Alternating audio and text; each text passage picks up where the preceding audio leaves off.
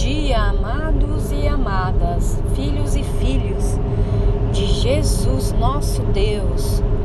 Hoje de manhã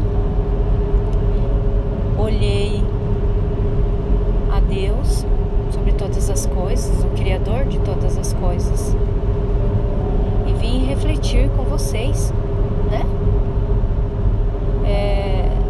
Que nós, seres humanos, nós somos a igreja que Deus colocou.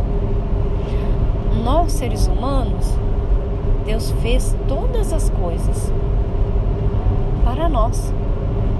Tudo que tiver no alto, abaixo, tudo feito para nós usufruir e desfrutar. E hoje a gente vê várias bandeiras de várias igrejas que proclamam a palavra, que proclamam a santidade, que proclamam a conversão.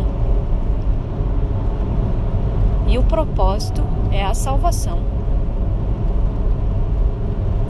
Mas vós sois igreja. Vós sois igreja.